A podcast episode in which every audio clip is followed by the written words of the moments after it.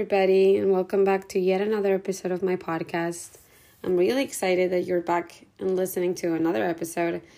And I know it's been like two months or something like that since I've uploaded an episode, and that has an explanation. And it's like this year is challenging, and it has been challenging to me to find time to record a podcast, but also like find the strength and the willingness to actually do it and post it. And I've been kind of rethinking this whole thing and reevaluating if it actually was bringing anything into my life. And I concluded with the fact that I like doing this podcast episodes and it's like kind of therapeutic for me. And at the end of the day, if anybody's listening to it, and I know some people are, and I'm so happy that they are it's not a lot of people, but who cares? You know, at the end of the day, I don't want a lot of people to listen to this. I want the people who want to to listen to it and maybe it gives them something that they can take with them or maybe it gives them nothing and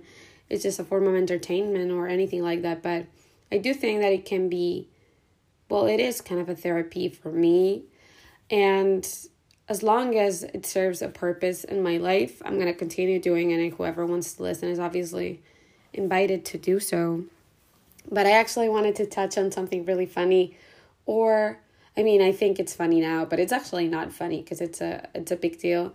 But I was kind of re-listening to my last episode to know what I said even because it was at the beginning of the year and I think it's funny how I was mentioning that I had high hopes for the year and how the vibes were great and and everything like that. And i think it's like crazy how we're in the middle of a war right now and there's a lot of shit happening in the world. And i look back at the beginning of the year and you know we're i'm always so hopeful that everything's going to turn out well. And i'm a positive person and i'm a happy person. So i'm, I'm always thinking about happy thoughts and happy you know happy thoughts happy mind. That's kind of like my my motto that i've always lived by but i see what's going on now and i'm kind of obviously sad of the state of the world and every day kind of a little bit more deceived on how people continue to act and i don't know. It's it's kind of been like a challenging start of the year to be honest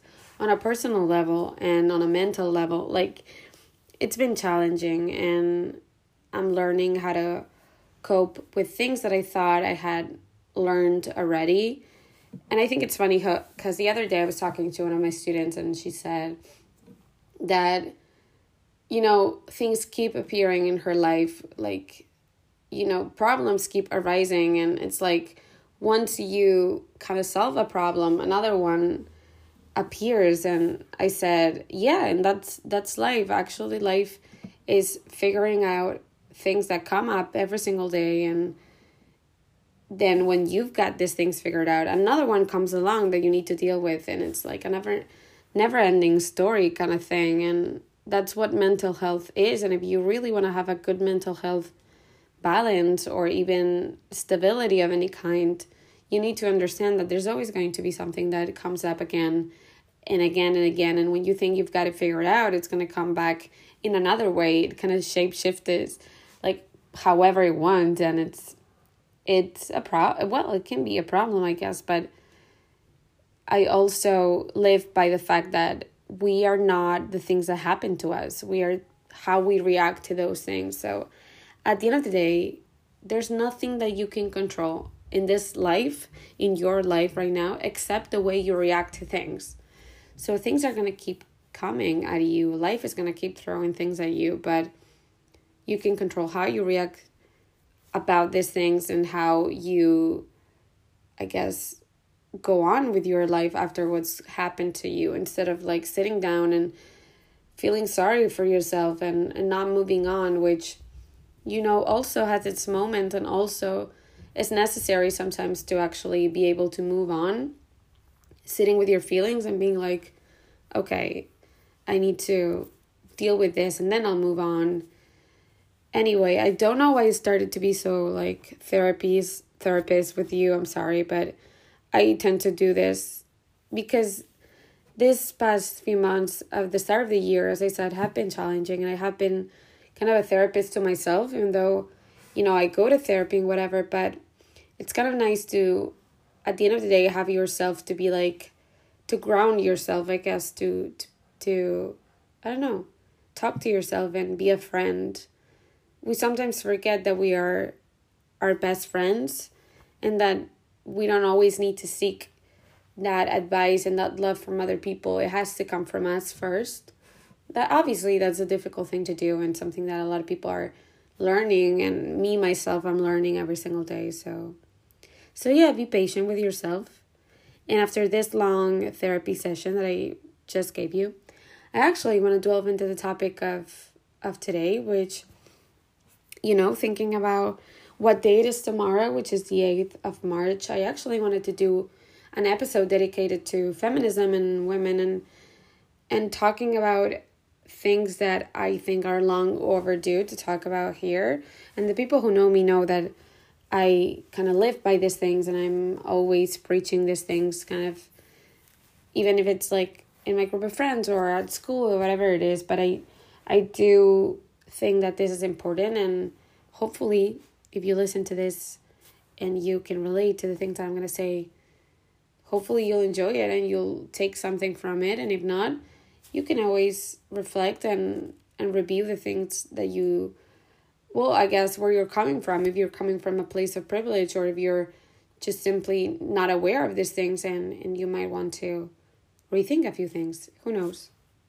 So yeah the topic is going to be first of all international women's day which is tomorrow or whenever you're listening to this the 8th of march.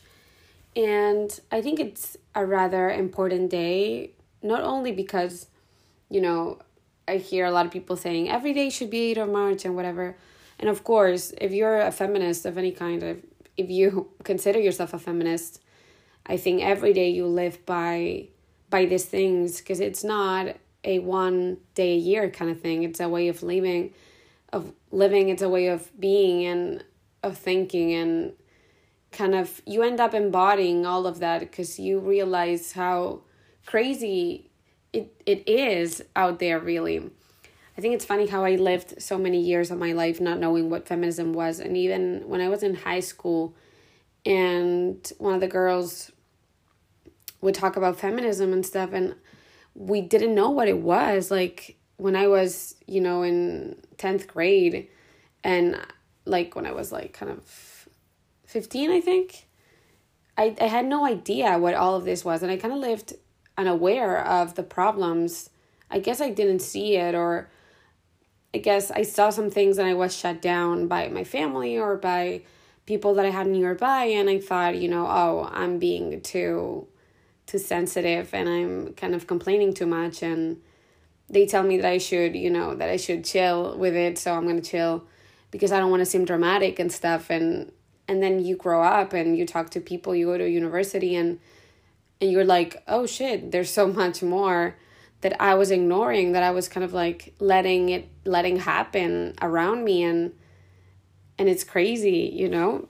It's i think it's crazy when you realize and as an educator i think it's funny how well not funny but i think it's great how i have the the means to open people's minds and even with my subject that I do when where we talk about feminism and stuff this year is more kind of like a small group and uh, there's a small group of girls right now that they're also wonderful and and it's great listening to them and hearing them and talking to them about things that matter and that they actually have thought about those things. And I feel so grateful that the new generations are talking about these things. And even though you might encounter people who obviously don't take it seriously and who make fun of it and who at the end of the day think that this has nothing to do with them and it's obviously due to the fact that they don't feel it that they don't suffer it in in their flesh you know and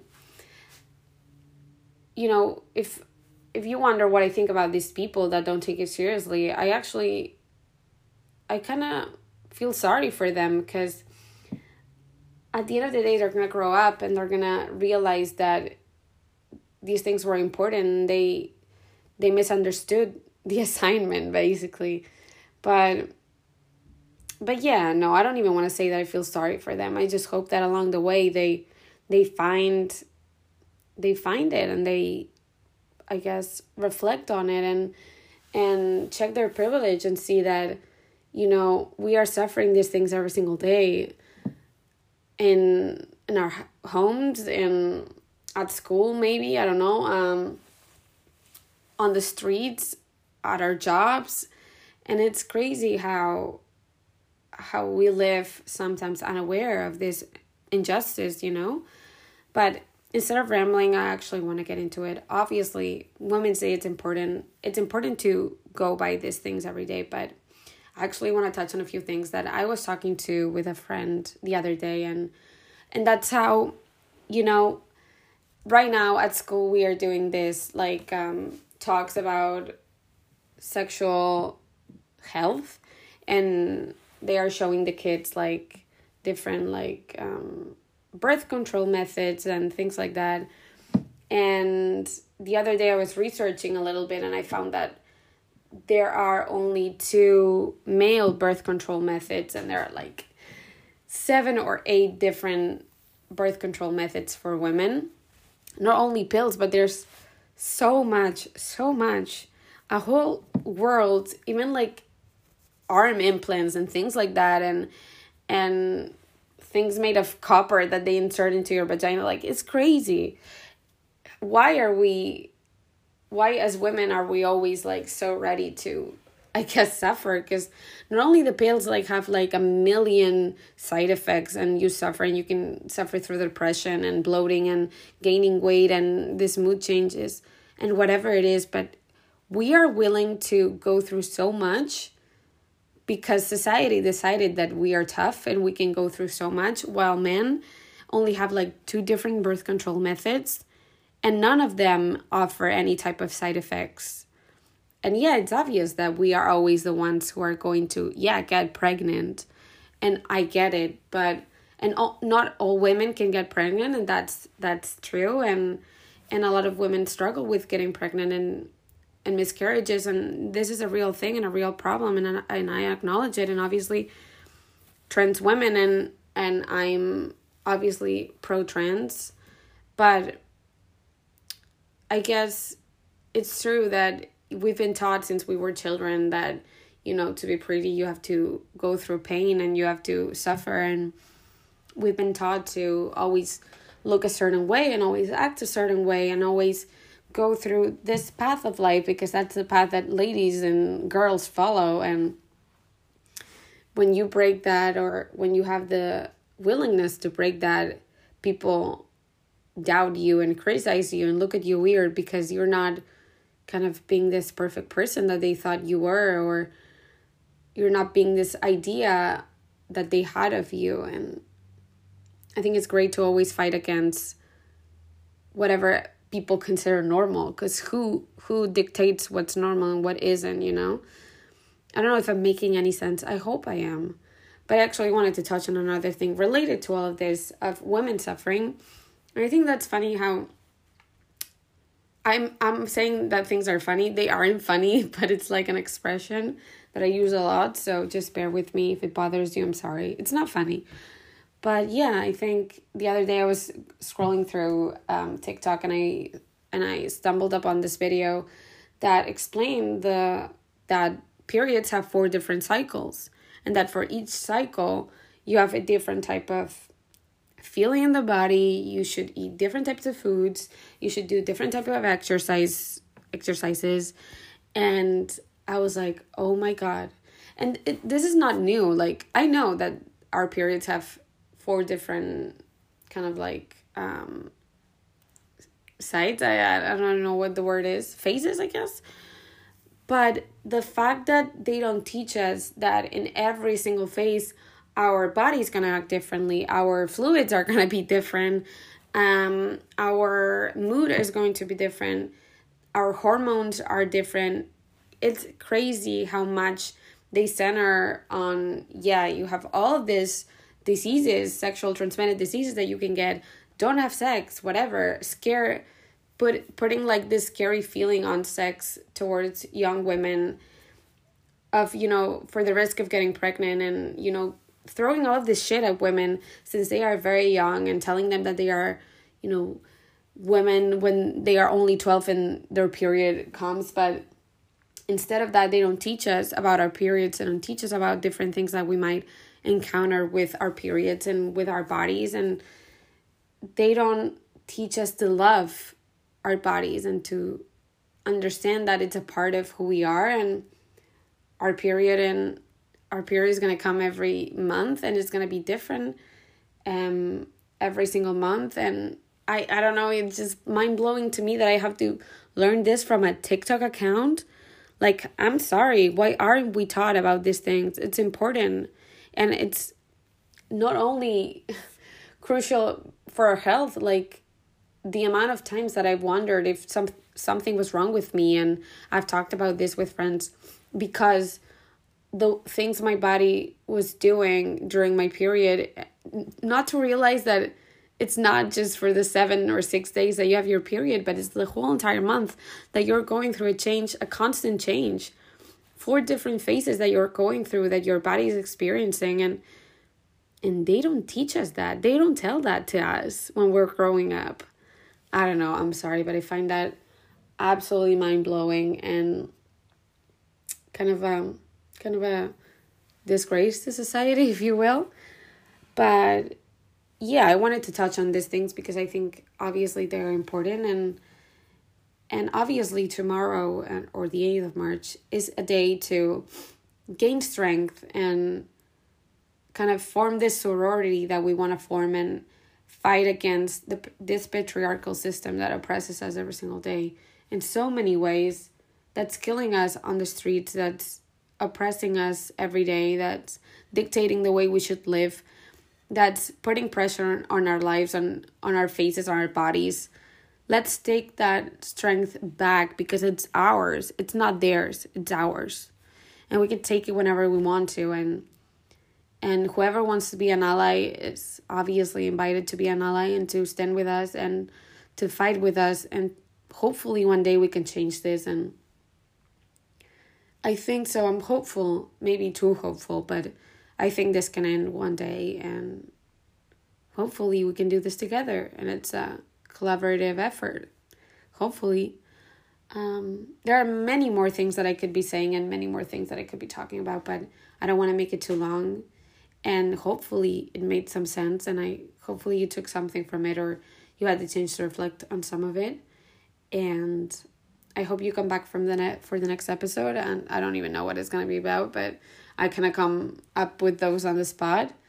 But thank you for listening one more time, and I hope you have a fabulous week or day or month or whatever it is. Bye.